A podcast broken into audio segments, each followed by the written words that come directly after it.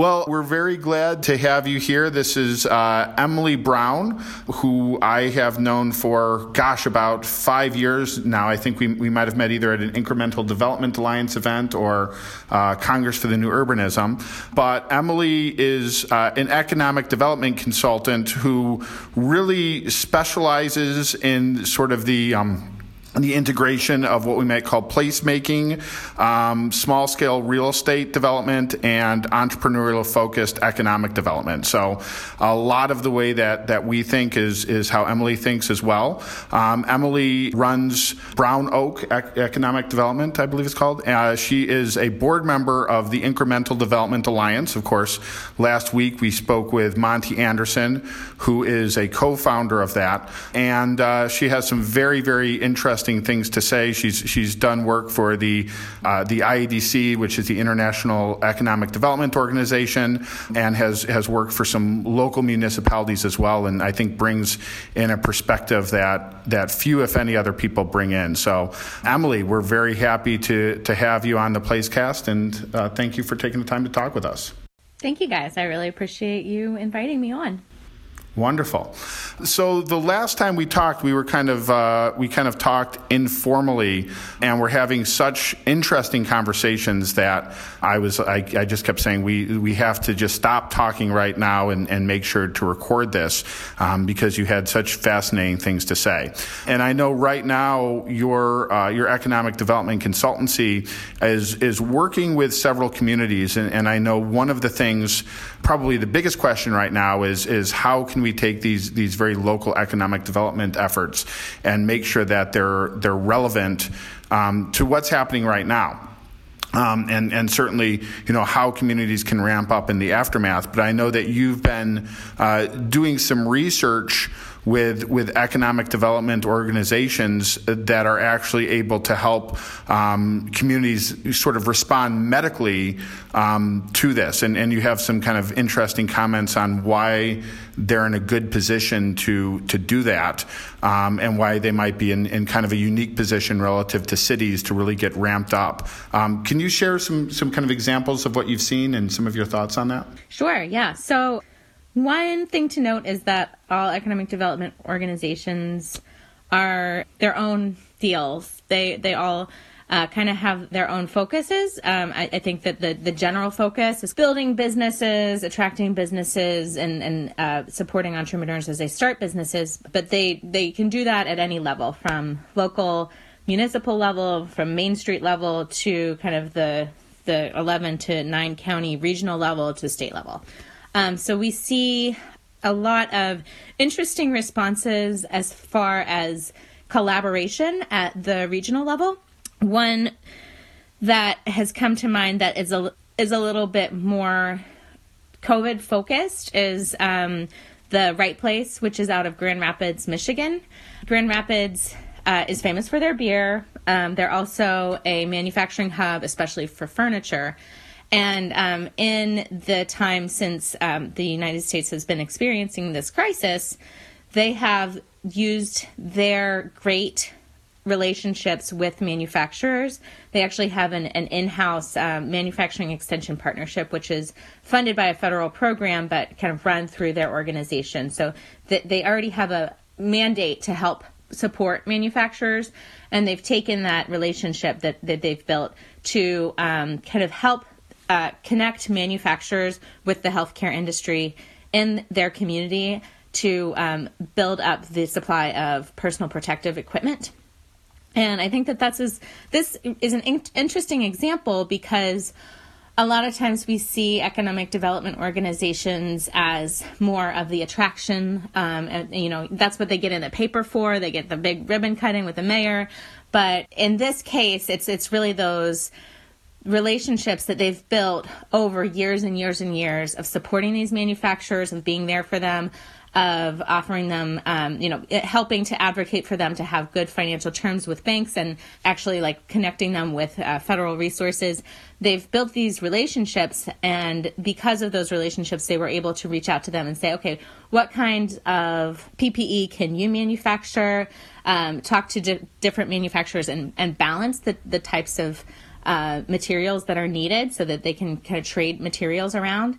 And then also because they're a regional entity, they can work with the hospitals, work with the universities, and talk to them about um, what is needed. So they're they're really serving in that role of um, the the linchpin in between those those institutions.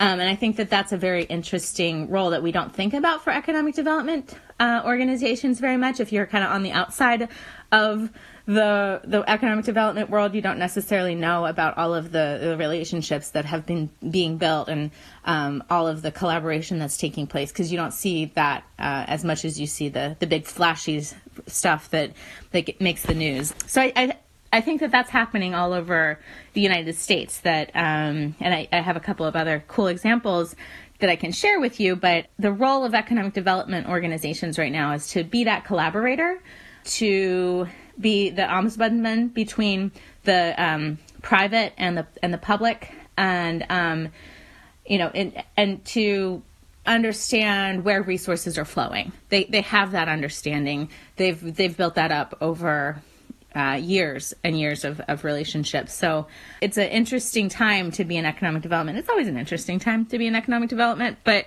um, this is particularly um, challenging and, and, and requires some leadership that um, people are really stepping into. That's really interesting. Um, one of the things, you know, first of all, here in, in, Texas, when someone says, you know, economic development organization, they we tend to think either of of you know an EDC, which is you know sort of a, semi-independent organization at the municipal level, or an economic development department within the city. Mm-hmm. And a lot of times the the rap at least locally on these organizations is that they tend to be overly focused on attracting businesses from the outside and not enough on retaining and supporting what they have. But you have obviously a more national perspective and you have a, a broader perspective on uh, other types of organizations that fall under the umbrella of, of economic development organizations.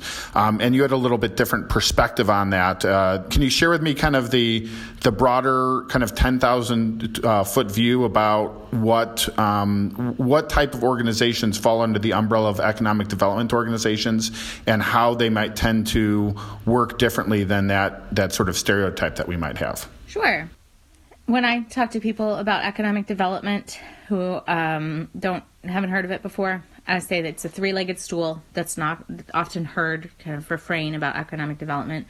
The first is business retention and expansion, which um, making sure that your existing businesses are staying there, maintaining their workforce, and have the capacity to expand. Second is entrepreneurship, making sure your businesses are starting, that that startup businesses have resources. Third is attraction, and marketing. That's what you hear about most from the academic development field. And that is the, the part that kind of, I feel like people tend to have more opinions about that because it's a lot of incentives, it's a lot of, you know, trade shows and um, showcasing your business advantages. So you've got the three legged stool of economic development, which uh, every economic development organization should really be considering all three of those as, as a way to shore up the economy for their their uh, community. But I would say underneath that, there's kind of like the foundation of workforce, and that has really changed over the the, the past oh I don't know 50 years because um, it used to be that companies located in places that had excellent natural resources. Paper companies moving to places where there was timber, for example. Right. That's why Pittsburgh is a steel town. That's where I live, Pittsburgh. We're steel town because we've got the ore and then we've got the coal from West Virginia. But today, that that undergirding is the workforce. So that's my spiel on what economic development organizations do. Um, it is ideal if all if all four of those things are considered in your mission of your organization, but that's not necessarily how it works, for better or for worse. Sometimes there's going to be, you know, a, a, a hierarchy or a, a number of different types of economic development organizations in a community. Your Main Street organization, those are going to, your Main Street or BID, mm-hmm. those are going to be focused just on supporting the the businesses in your your Main Street area and those are funded differently. They're funded from the businesses themselves paying into that, and then your organization is looking for funding from foundations or from uh, federal programs to bring that funding to that specific area. So that's going to be a little bit more focused on the, the urbanism that you and I like to, to advocate for. But then the um, uh, like the chambers of commerce or the more uh, public-private organizations that you mentioned, like an EDC in Texas, that's going to be a, a, lot more focused, usually on um, business attraction, especially those public-private partnerships. Those larger regional entities, um, they're going to be, you know, looking to um, coordinate with government entities to put together incentive packages to bring in that that type of um, you know kind of splashy uh, business, but um, it varies very differently across all these different states because in Texas, Texas is known for being a business friendly state. You know, it's a right to work state. It's uh, got a, a, huge, you know, it's, it's endowed by the governor to do to, to kind of have a pot of money to offer to companies to bring businesses in.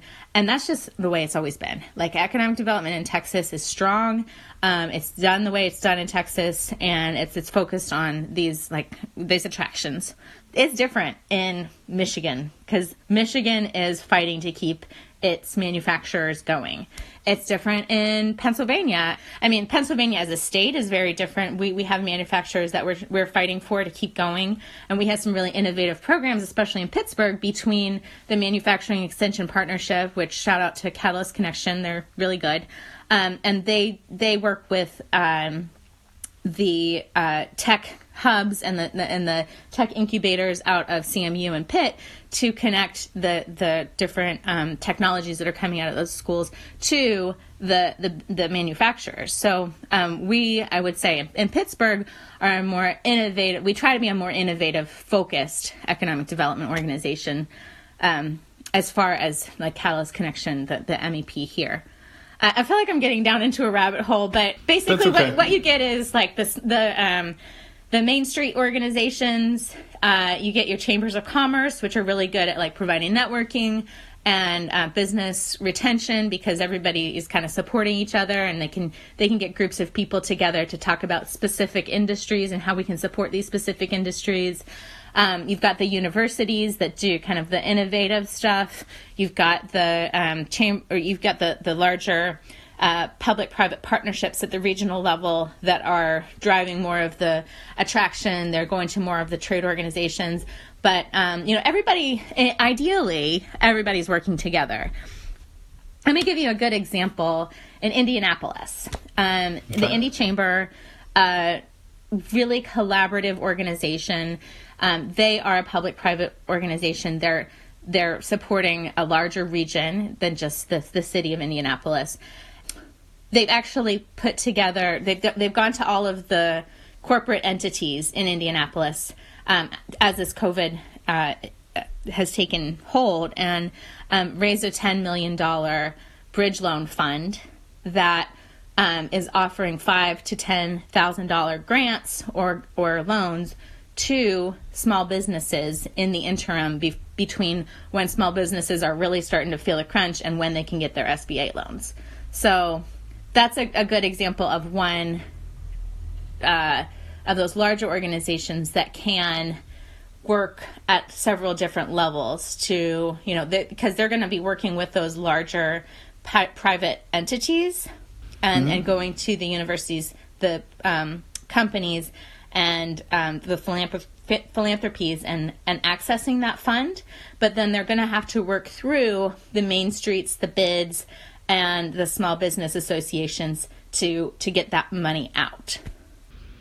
One of the things that I'm interested in that that we might have to to um, and then I think Christopher's got a question, but that we might have to to kind of learn from other states. Um, is that you know we have this in our state we have these economic development organizations that are very very well funded um, and that in many cases are are set up to give large incentives that have um, questionable return on investment in many cases, and I think that's that's going to be more questionable as the, the need for supporting uh, entrepreneurship and retention becomes becomes bigger than ever. Um, so yeah, one of the things I'd, I'd like to to look at are you know how how can these people that have a lot of money figure out ways to filter things so they might be able to help small businesses maybe whether that's the, the mom and pop organization um, on main street or maybe you know the, the people who have 20 employees that that could use different types of support in order to help reach the next level yeah well, I wanted to go back because we've talked about a lot of stuff um, and thrown out a bunch of acronyms that I don't know if everybody's familiar with. I had to look up PPE, which is, by the way, is personal protective equipment, which is Oh, yeah. sort of the, the sort of thing that we got to, uh, you know, you know, a month ago, I don't think any of us would have really that would have been necessarily in our wheelhouse, but now that's kind of on everybody's brains right now. Um, you talked about bids and PIDs, and uh, for those people that aren't familiar with it, a bid is more ta- ta- extra tax levied on businesses, but it goes into building up the businesses so that eventually they'll have greater sales down the road, and then that tax will be repaid. A PID is like a little bit different in that you can also have it for a downtown, but it's more on the property itself and the improvement of the land. So you got public improvement districts. Uh, I wanted to talk, Emily, about you mentioned workforce, and I think as you mentioned, like over the last 50 years, that's really what's evolved. Um, you talked about the schools and the universities and how that kind of goes into it. What role do you kind of see in the in uh, with a with a with a localized um, government or localized economic development and incentivize? How important do you think it is for homegrown people that grew up in a town? Because if you go to school somewhere, you can kind of go anywhere you want to now, right? So you kind of you have to create these playgrounds or these places for people where they want to come back to, right? Is that that is that is it which what's kind of the focus with workforce right now with how you're getting um, some of these um, the, the, the talent, how you're getting the, the, the workforce that's going to get the higher paying jobs, that's going to be able to support the tax base to support the improvements that you're wanting to make. Like when we're talking workforce, what are do you do you kind of have a, a a top three approach, or is there is there what's what, what's some elaboration on kind of the workforce and how we're looking at it, and is this going to change anything with that? That's a really good question. Um, when we think about maintaining a workforce um, or attracting uh, a workforce to be innovative or creative in your economy, you're going to want younger people. You're going to want people who have gone to good schools that um, hopefully move back to your your town. So there are some interesting programs out there that address that specific need to have people either stay in your town or move back to your town. Um, you see this in, I think Tulsa has done some. Uh, Tulsa and Vermont have both done um, interesting incentive programs for people to move to their communities um, for for remote workers to come to those places and and work from those places um, and and you get a ten thousand dollar bonus. Like basically those are um, they're they're they're moving the incentive from giving it to companies to giving it to individual families and people. Um, so that's that's a very direct way. Um, and a more indirect way is what we talk about with placemaking. Um, and uh, in my former work at, at the consulting firm here in Pittsburgh called Fourth Economy, um, I worked at a. Uh, I, I, was actually looking at a, a workforce program for a small town in the middle of Pennsylvania, um, St. Mary's and and the surrounding area, and they had a big powdered metal manufacturing cluster and they were finding that um, young people who were moving away uh, from their community were not moving back. And if they did stay there, they didn't want to work in the powdered metal manufacturing where they started a shift at like 10 at night and made $15 an hour. Um, and that was the way that it had always been done. And, and, and, and there was a need to reconfigure what the benefit of working in those places would be. And some of the, you know, some of that would be on the, the manufacturers themselves, on the employers, you know, looking at the compensation package, but then some of it was on the community. Like, how can we build on the heritage that we have? Um, they had a, a, a, really strong brewing heritage. Actually, Straub's beer uh, is located in St. Mary's, and um, it's a big German beer town. Like, how can you build on that and make people feel um, proud about their heritage? Give people, uh, young people, a place to gather. You know, it, of course, the, these like places to gather and and place places to meet people um, is important. But then the other aspect of it is where are these people going to live? Because people think about placemaking and you know we, what we talk about with incremental development a lot is creating spaces for uh, people to get a toehold into a neighborhood. Like how can you um, if, if uh, you know you're a single mother and you want to come live in a neighborhood with great schools if there are smaller buildings if there are duplexes fourplexes um, smaller uh, kind of missing middle housing then then you can get an entree into that that um, that neighborhood, into that school system, into working your way up into a higher economic class. So you, you we see that obviously in cities, but we don't really talk about it very much at the the um, rural level, and I think that that's really interesting. Um, rural places mainly have single family houses for sale, and even if they're affordable single family houses, you have to put in a lot of money to make it livable. They've all got like furnishing from the 70s. You don't want to, you know, buy a house for $50,000 and then put that much into it, especially if you're a young person who doesn't know if they're going to stay there. They're just going to try it out. Um, so, so actually helping these smaller places uh, transition into that middle missing middle, middle housing, I think, is a really good workforce retention strategy. Yeah, I, you brought up so many interesting things there. Um, talked about the reconfiguration focusing on rural areas. You know, with what's going on right now with the COVID outbreak or the coronavirus outbreak, outbreak I would say um, I think there's two things that can happen. I think one is there's going to be a small percentage of people that want to move to more rural areas because of this. And then also, if you have a place where a lot of businesses have left, you're going to have people that no longer see the value and maybe staying there and would be looking to relocate. Other than that, though, I think once we're through it, and I want your feedback on this, but that's just kind of my opinion of the people who are going to kind of move or relocate or reconfigure their lives are going to be people that are like, you know what, I want to go to a more rural setting, and or people that are like, you know what, my town's changed a lot. Uh, I no longer have that bakery that I really love. No longer have that restaurant we always used to go to on Friday nights. Um, or do you see that's kind of the, the, the big changes that are going to happen? And then obviously like you're talking about it's a really good point for these capturing these this small per, it's not going to be a huge part of the population but i think some of the population is going to decide um, you know what? I, it'd be nice to take my family to a more rural area or if your area has been you know hit devastatingly in a, from an economic perspective um, from this crisis, then they might be looking for a new place. And having some of these missing middle type properties in a more rural setting could be a very attractive um, and lucrative idea for a lot of these cities. Sure. I mean, I always have this idea of like people who are living in New York or Dallas or San Francisco who are sous chefs in restaurants and they went to culinary school. They're well trained. They've worked under a lot of chefs, um, but they're never going to have the connections to open up their own restaurant.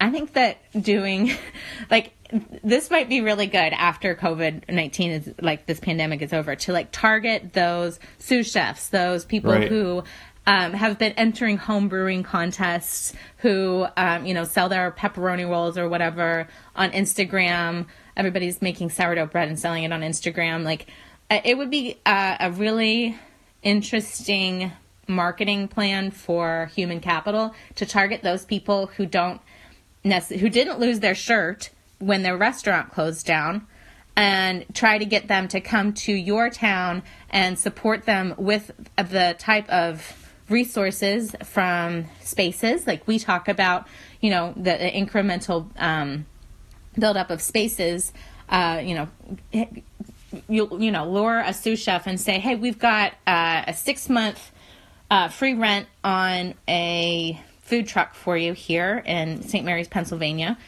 and um, you know we'll let you stay in this um, you know, reduced rent in, in this small apartment for, for that time.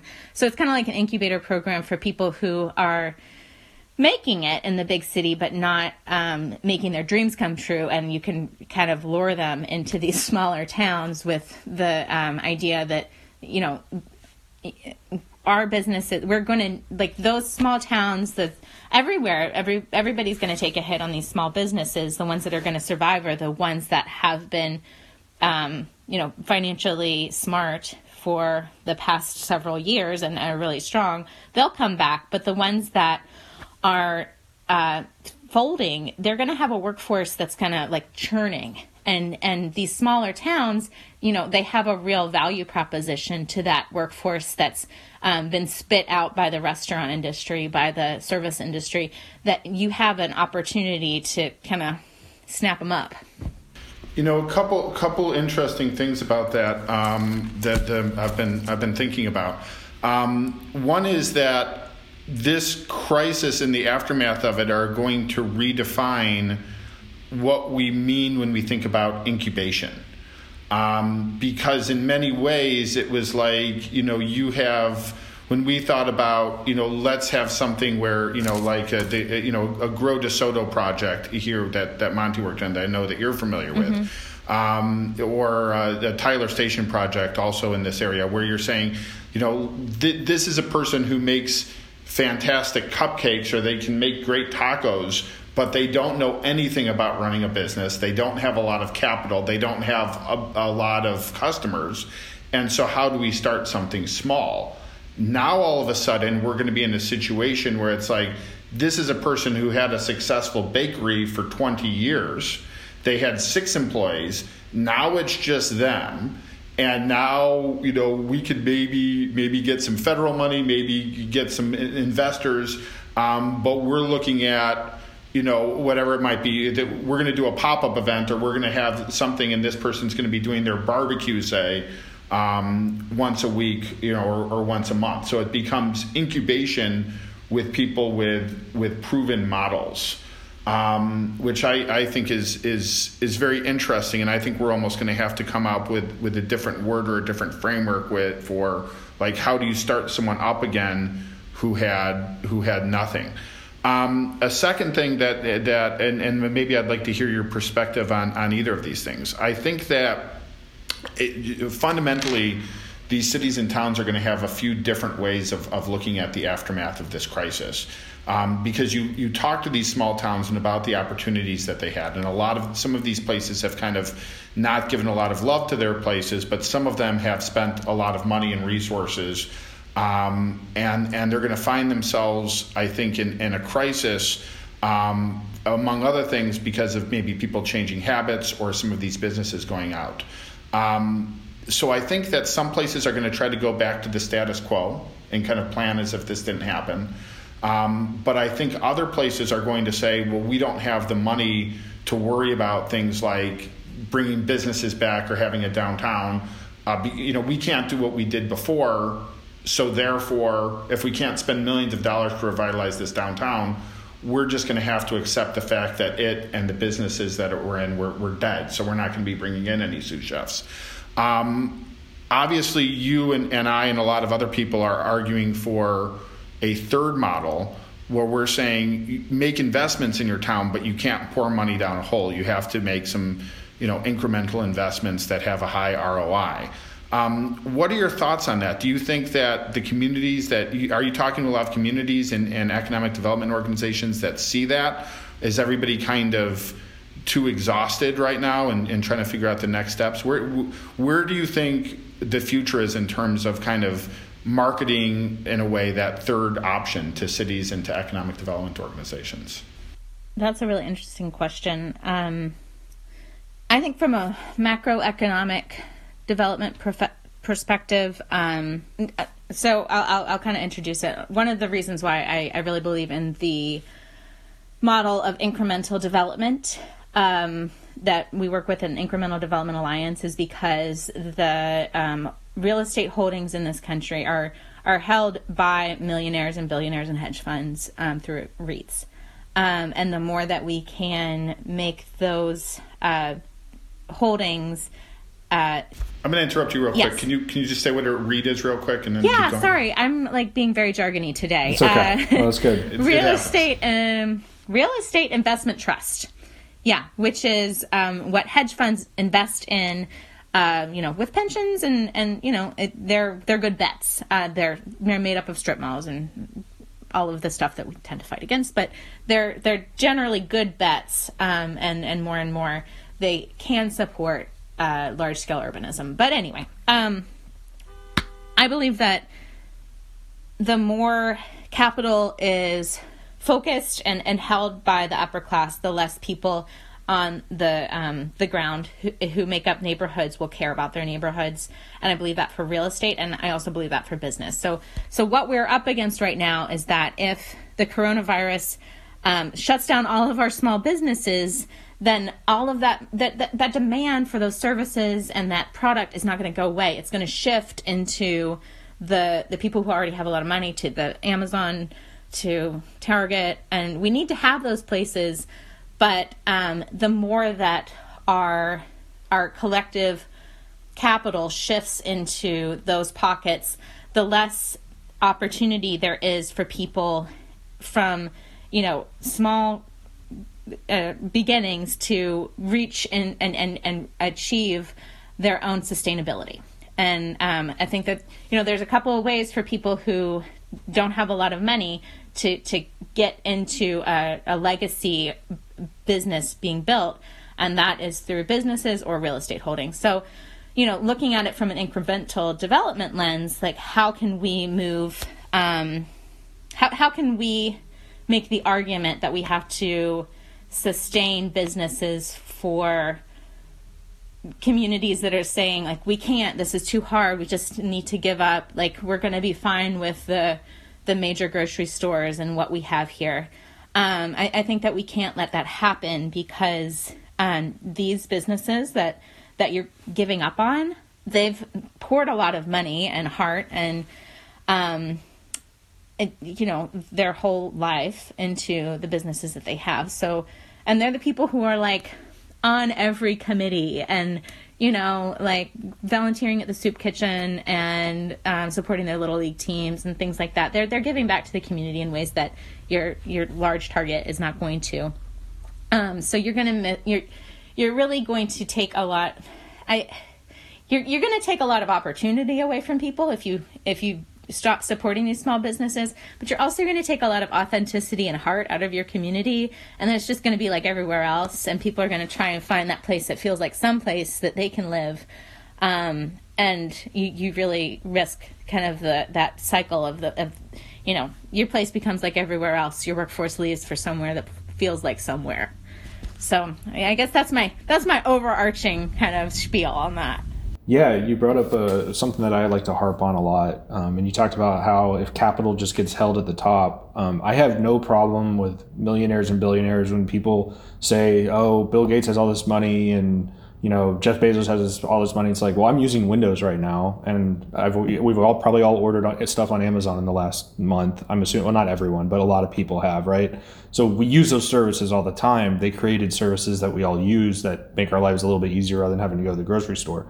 That being said, the problem occurs whenever they we give them money and then they just hold on to it, right? When that money doesn't get pumped back into the economy and it just gets held because they get concerned or they get afraid and they just put it, you know, in in a place that does not get pumped back in to the local economy and get down to like you said the people that are on the ground doing a lot of stuff that's where the problem occurs because it doesn't do it doesn't do anything for the economy when it just sends it in a bank account somewhere right so Yeah. um, I think it's that's that's a hugely important point. Another thing I, I think is interesting that, that we're kind of all talking about, or that you're definitely alluding to here, is you know when you talked about those the, the three legs of the stool, you know one of them of being business retention and expansion and how important that is, and also the entrepreneurship and giving resources for those things to happen. Those are going to be vitally important moving forward. Um, I do think there's going to be some businesses that emerge out of this. The other thing is it's going to be harder than ever. This whole attracting and marketing to businesses.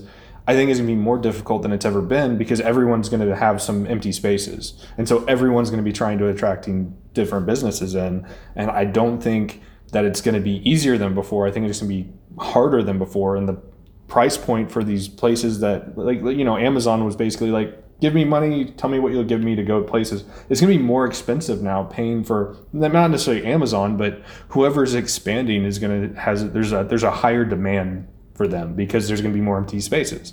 And so there'd be more places that are like please come here, please come here and you're going to have excess competition on trying to get some of these places to expand to your area. And so focusing on those other two points is so vitally important, I think, especially in the wake of this. Um, and, and I think the people that do it, the, the cities that do it right, are going to be at a huge advantage because they're going to help sustain and create, like you said, that heart, that culture, that heritage, that little ecosystem that makes more sense than just having someone that's already got something they're just going to expand and just kind of take their little and de- deploy their stuff there. But that doesn't that doesn't like you said they're not on the committees they haven't been there. It's not not to say that people aren't going to get hired in that town for it but it's, it's different when you're when you're grown. It is more difficult. I think one of the things that we don't like to talk about, or maybe we avoid talking about, the reason I think a lot of cities don't like to do it is it, it takes more time um, to sit there and you know water the plant than to just go buy it at the store. To go from like a seedling or it's like a middle sized plant, you know you gotta you gotta nurture it. It takes time and it takes resources and it takes effort. Whereas sometimes we just want to go get a transplant and get the big tree and put it in a spot. And uh, but that that costs a lot more, and uh, it's it's not the same it's not the same situation. But that's not necessarily a question, but it's more a comment, I guess, on what you've been saying. Let me let me ask let me ask this. So if you're let's say let's say you are um, let's say you were advising uh, an economic development organization and they've kind of been tooled almost exclusively to this attraction model, um, which and, and maybe they've looked at the numbers and they've said, "Gosh, we're you know we're paying these." maybe industries to come into town, but it's not a clear return on investment to our taxpayers, right? So you're you're seeing a lot of companies shrink go out of business. This might be the moms and pops that we love so much. It also might be, uh, you know, a little bit bigger organizations, but but everybody's in trouble, and you realize that you need to focus on, you know, retaining your business and entrepreneurship. Um, and you don't really have a lot of direction because you've you've been doing things a certain way for a long time. Um, you have to, or the, the city doesn't, the economic development organization doesn't. How would you advise them on some steps that they can take? That they can start to, to right ship? What are some things that they could start doing in the next couple of months to point things in a better direction?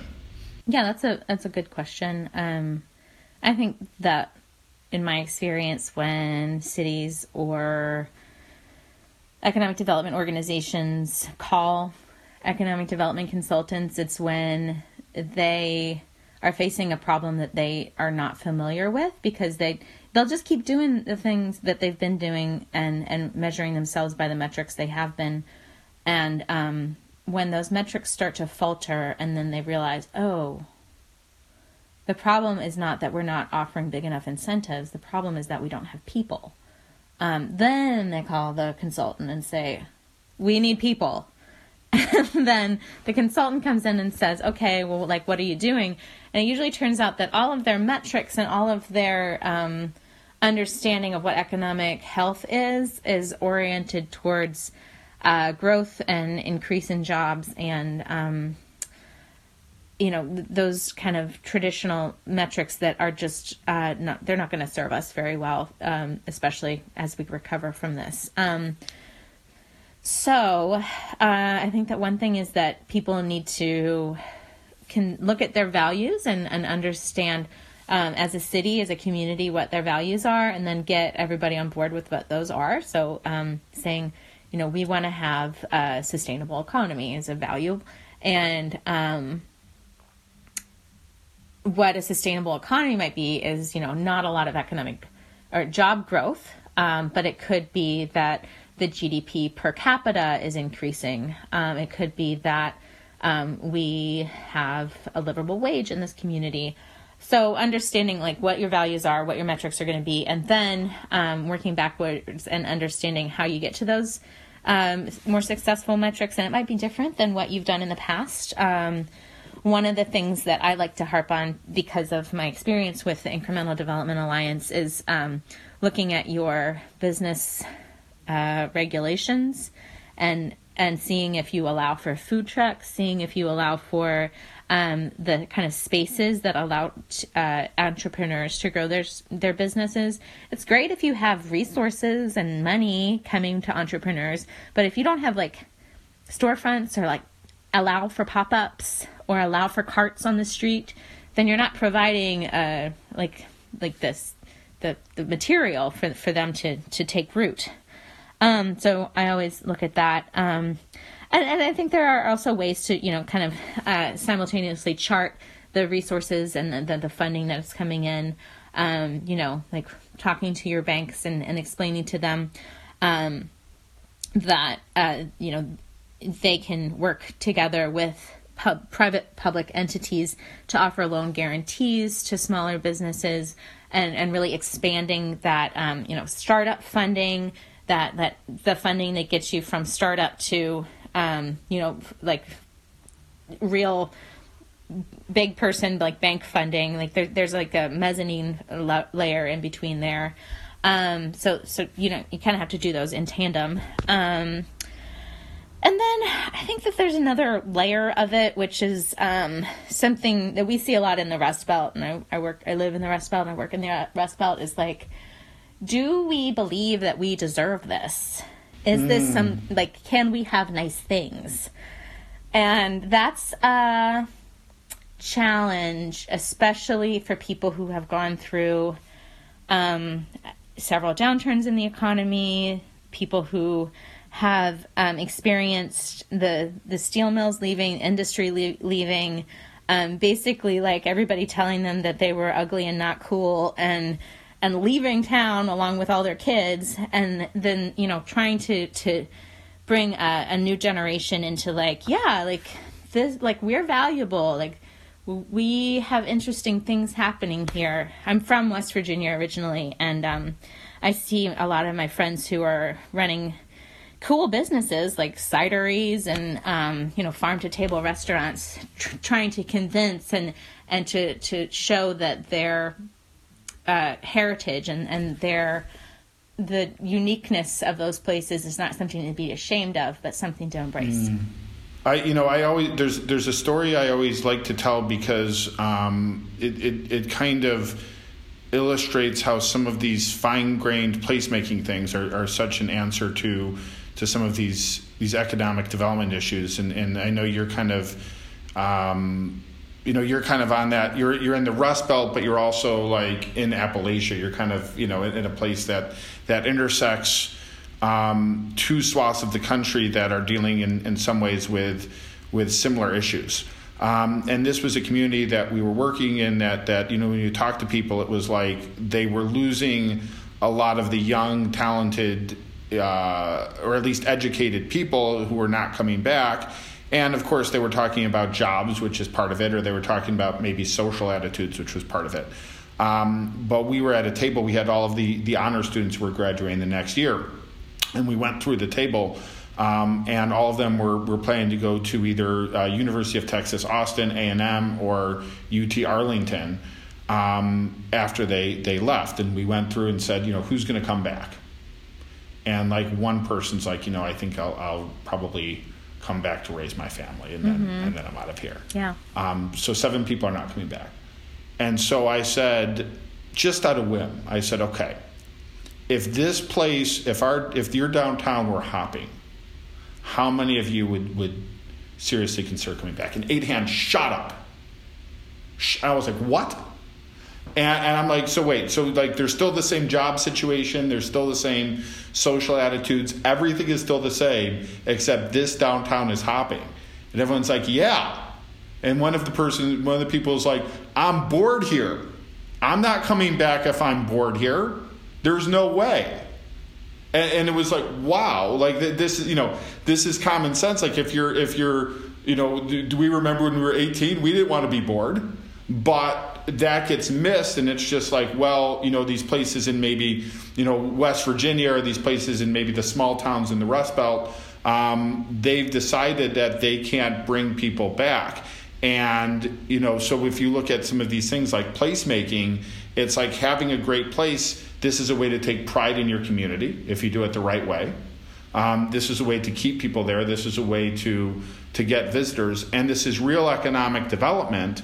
And you know, to me, and I think one of the things that people like yourself and us are going to be able to help with is that they've they've associated with something be, that's being very expensive, and it's a counterintuitive argument to say, you know, eventually you're going to have infrastructure expense, but we're actually telling you start with the things that you can do now, which are less expensive. And if you don't do those things, the, the other things the other things aren't going to work. So um, I think if, if you haven't done that in communities, I think that's an interesting experiment to do with your honor students.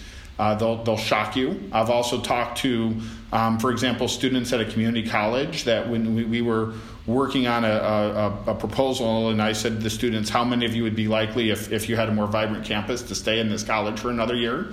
And all of the students raised their hand.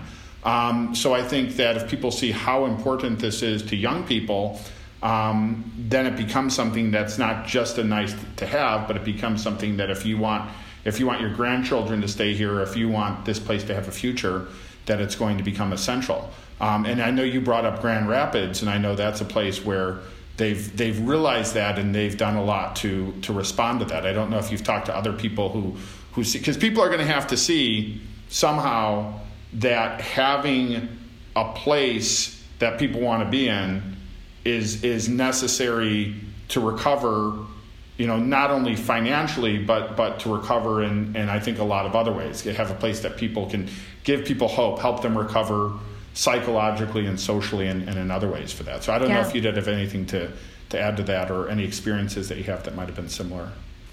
Yeah I mean I um just I think it's so interesting that you bring up that your experience in talking with honor students because uh, what I have experienced a lot in helping communities is that people who are in charge of communities, who are in their 60s, um, say things like, well, for example, a town I worked in in West Virginia said this guy who was like president of the board or president of the council said, well, once we get these timber jobs back, um, our, our kids are going to move back from North Carolina back to West Virginia because the jobs will be here and, and they'll move back for that.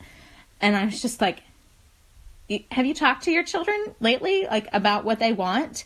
Like, you're not like, here's a project which is basically a marketing project. And the first, the first uh, tenant of marketing is ask your customers what they want. Your customers are your children.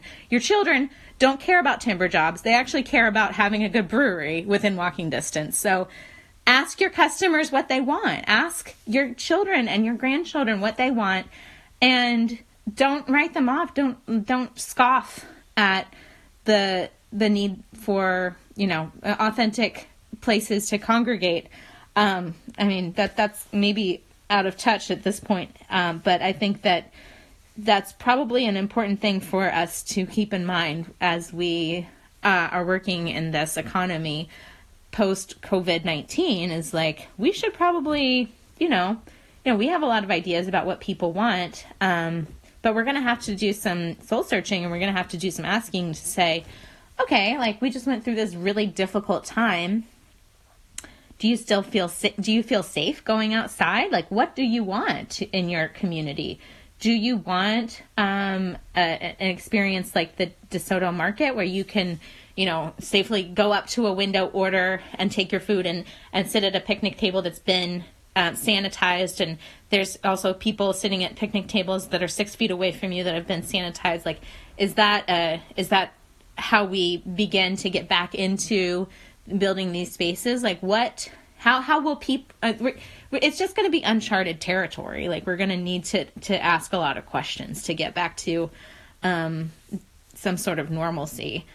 Um, so I, I, guess I kind of I, I, have COVID nineteen on the brain. I turned it towards that again. that's that's that's what this is about. Yeah. This is this is this is all about that, and that's part of the reason why I'm saying like that that that it might be deprioritized, and you know, and and, and you know, to your point, it's kind of like you said like this might seem out of touch to, to think about this stuff in, in some way. Um, but I think that these these places like they're they're serving a lot of human needs that are very fundamental. Um, whether this is sinking in or not, um, you know, if if if you have if you're inside of a room for three months and haven't you know so much as shook hands with another human being or sat in front of another human being, um, that's not that's not the, a, a fluffy problem. That, that that's a real Right, problem. yeah. If you are a child who's been locked up and hasn't, you know, and, and you're falling behind on your education, that's going to affect you your entire life. Um, if you, unless you have certain privileges, right? Like parents who can who can homeschool you in certain ways. Like we're we're dealing with a lot of things, and you know, people who are are psychologically devastated from this, people who are saying, you know, I, I don't know when this is going to end, and having places that that help them heal. Um, I think that this is really, really important, and I think that right now we're talking about health and, and which is the most urgent issue, and, and economics, which is probably the second most urgent.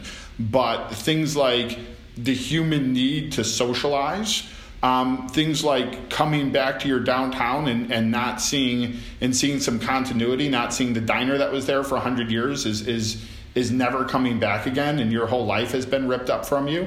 Um, things like figuring out ways that that we can um, kind of reintegrate people into society, many of whom may be kind of under quarantine for I don't know eight months, depending on what their health is. I mean, I think that that what we have to do is is have conversations and understand that that we need to think about the things that are the most urgent, but but these things are are very urgent and. Um, these are, are basic human needs that I think I think won't go away, and I think that we have to figure out how to have that message. Um, because if all that if all that comes out is is you have a burnt out town, but you know the the COVID crisis has chilled out, I, I think this is going to be a very difficult experience for a lot of people and, and have and have a lot of aftermath. Um, you know, I think the other thing is the, the things that we're talking about about like how to keep these places like th- th- this this is not what's going to be on most people's minds who aren't specialists in this like how do we keep the young people here long term? But it's going to have to be in 6 months. And right now I think they're going to have to think how do we bring back a sense of hope? How do we bring back normality? How do we how do we you know kind of make sure that our businesses can survive but after that if if your main street was already in trouble and now it's bombed out, I think you're going to have to start thinking, okay, how can we make this a place that people aren't going to flee on their 18th birthday and never come back? That's that's your future and and that's your seed corn. Um, and I think to your point, it's like how do we how do we make that case? And I think one of the most important things about that is that these communities have been have internalized the message.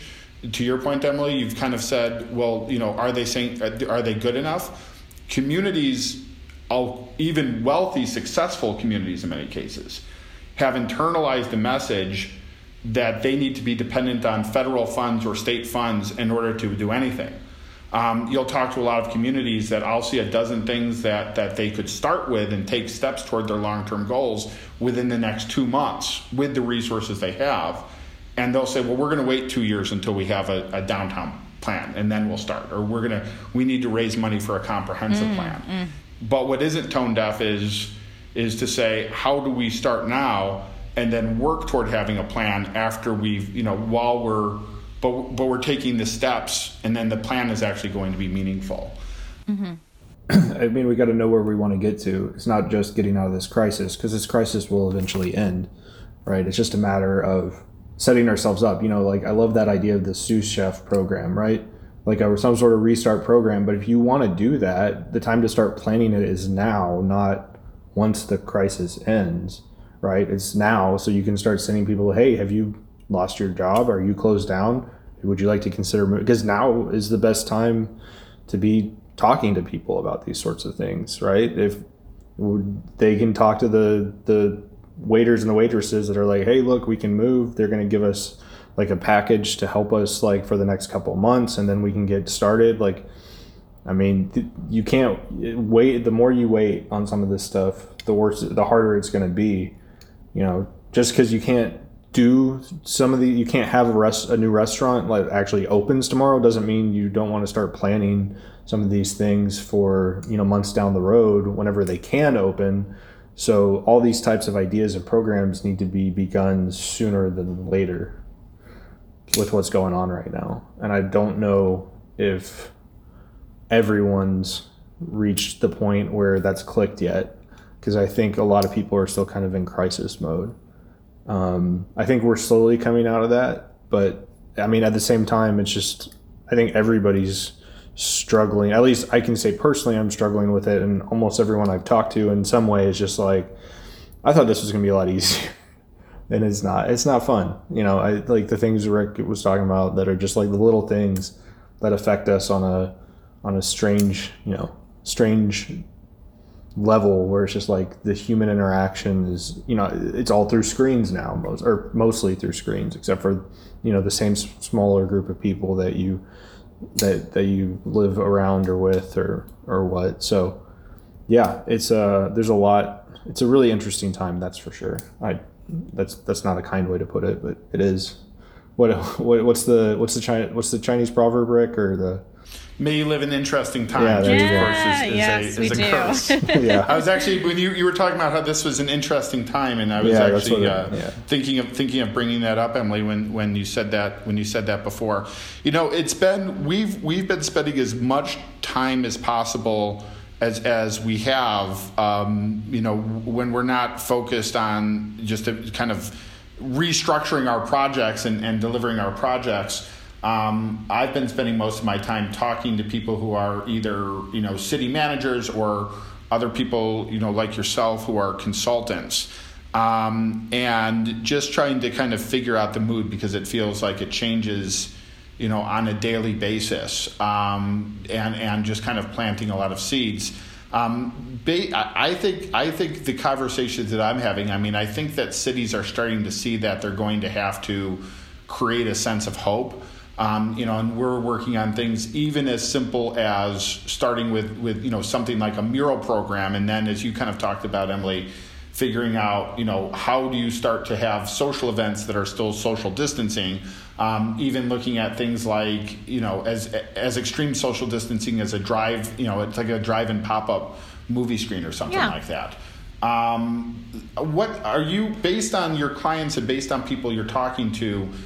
Do you think that have you seen a shift in kind of focus right now? Do you do you think that a lot of your clients or prospective clients are really like uh, do you see a lot of like thinking like how are we going to build a sense of hope over the next few months or do you are you talking to a lot of people who seem to still be like focused on the medical crisis and and and those sorts of things I think most people in economic development right now are focused on delivering resources to small business. Like that is the yeah. that is the those are the calls that they're getting from their small businesses. That's the the immediate need and and and people are you know the, the economic developers are getting really desperate calls right now and they're they're trying their best to meet those needs. Um I think that going forward I just like in the sphere, like the larger sphere of the economic development world, I'm seeing like um kind of uh, more interesting, like more theoretical arguments from like Harvard Business Review and the American Enterprise Institute about like how can we get people back to work. Um, IEDC, the International Economic Development Council, they just had an interesting webinar with Richard Florida and Steve Pedigo about um, 10 ways for economic developers to, to restart their economy, which is all about like how we can retrofit places to um, a- accommodate social distancing. And then that's for free on Restore Your Economy, their, their website. Um, but I, I think that, I don't know, I guess you, I, I hear you talking about city managers and I hear, um, I, I hear like a, you talking about you know how cities can sometimes get bogged down in like waiting for that. What are we? When are we going to get our comprehensive plan or our, our CEDS? Um, CEDS is the comprehensive economic de- development strategies that economic development depart or economic development districts do, and and they are not on a local level.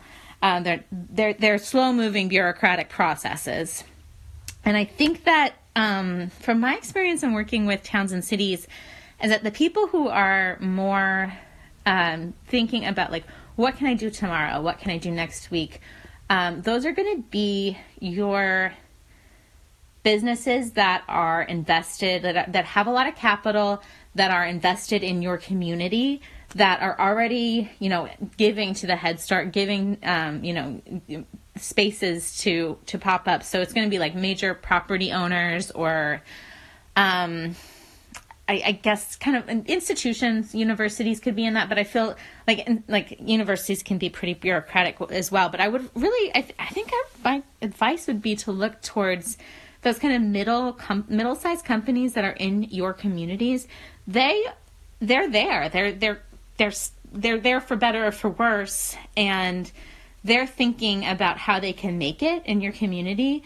So the more that you talk to them and and try to understand how they're thinking and, and what they want to do to, to, to secure their place in the economy, but also what kind of resources they can give to secure everybody else's place. I think that that is um, maybe a good place to start because, you know, they, they in a lot of places they can't go anywhere. They're, that's that's their home. They're they're not going to be lured away by the um, the incentives other places. So it's a it's a good kind of business retention and expansion project as well as a how do we get ourselves out of this mess project. Right. One of one of the things that, that interests me a lot um, is is the concept of uh, economic gardening. Yeah. Um, can you tell us about about what that is and, and your thoughts about how that type of approach may or may not be of increased relevance um, as we as we go forward in the next several months and so forth? Sure. Yeah, economic gardening is um, a really useful kind of strategic way of thinking about economic development. Um, it was developed by Chris Gibbons, who is supported by the Ed- Edward Lowe Foundation, and you can find a lot of really good information on the Edward Lowe Foundation website about uh, economic gardening. Um, it's basically looking at all of the, you know, you kind of like take a slice of all of the companies in your area and you say, okay, these ones are doing really well. And in fact, this one has had like 15% growth like year after year. This is like a really good company. And you, um, you look at the data. So that's kind of the first step as I understand it. And then, um, you would go to that company and you say, okay, like, what are your plans? Like, and hopefully through your BR&E business retention and expansion program, you have good re- relationships with all of your companies, but especially the ones that are doing really well. And you say to them, okay, like, what do we need to do to get you to expand? And that can be any sort of thing. Like, it could be um, more more money, more resources, access to um, you know these federal loan pro- programs. Um, but it could also be when when we talk about placemaking, it could also be looking at um, ridiculous uh, restrictions. Um, for I always like to bring up the example of a charcuterie company that was uh, based in a industrial area, and they opened up a tasting room for their delicious charcuterie and then were immediately shut down because you can't have an eating establishment in the industrial area. So, you know who could advocate for that is your economic development organization. Um, so, with economic gardening, you are using data to direct the type of investments that you want to make. Um, I think that there is another kind of tactic that you can use that's similar to economic gardening, where you look at maybe the you, you have a different set of values about what you're going to invest in, and you say, okay, um, instead of investing in the ones that are like highest performing, we're going to invest in the ones that are high performing but that are um, you know in like opportunity zones or in low income census tracts or that are black owned businesses or women owned businesses. Um, and and you know the ones that are doing really well in that tier and, and, meet those criteria and you can get a chunk of money maybe from your philanthropy or from um, you know the, the, the federal government has lots of programs to give uh, revolving loans through um, EDA through the Economic Development Administration through um, CDBG. You can do that through through the community development block grants. You can even do it through like the agricultural uh, types of, of programs. So um, somehow, you know, you're you got to find some sort of chunk of money to invest in these these businesses that uh, are doing well and that are um, really, you know, ad- adhering to the values that you want for your community. Now, if you want, like I said, Edward Lowe Foundation has the kind of um, essential data oriented economic gardening, but I would add on that that value piece. Okay, that's that's good feedback. Um, it, since you brought up the the subject of funding, um, I wonder if you have any thoughts about um, maybe highlight from the the CARES Act, which of course is the uh, the recent stimulus bill, um, and how uh, how communities may. Uh, leverage that or, or how they may help to to help some of their uh, maybe small to medium sized businesses leverage those resources that will be available. Sure. So um, the CARES bill it is a large outlay of money.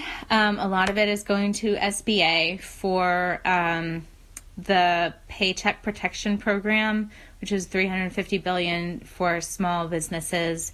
Um, that had some hangups getting rolled out, but I think that there's going to be another uh, outlay of money for that program, and it, it's a it's a good it's it, it, I think it's a really good stopgap measure for keeping these businesses alive we are also seeing a, a, a less drastic amount of money going towards the Community Development Block Grants Program, CDBG. Um, CDBG money is usually used to facilitate planning, comprehensive planning, um, and and more uh, community based sort of work rather than economic development. But um, you can use it to do economic development grants and loans for small businesses. Um, so that's something that's not well known and um, can uh, really boost uh, that. If these companies are, or if these communities are already getting CDBG funds, you can you can move it around and, and, and give it to small businesses to to keep them safe. Um, there is also I have read a lot about it, and I'm I'm not as um, up to date on it, but I, I, think that you know there's organizations that have read this much uh, more in depth. Um, IEDC is one. There's a lot of stuff on our website about that, and on Restore Your Economy website. Um, you can also look at the National National Legislative Conference. Um, I can provide a list of, for you, but I, I, think that the main things that we need to know about it and, and keep track of is is the um, Paycheck Protection Program um, and and the outlay for the CDBG. Right, and there's there's a lot of people in kind of the incremental development world, including myself, who are who are focused on um, uh, really understanding the, the CARES Act. So. Um, I, I, will have probably some podcasts specifically about that. Oh, good. Yeah.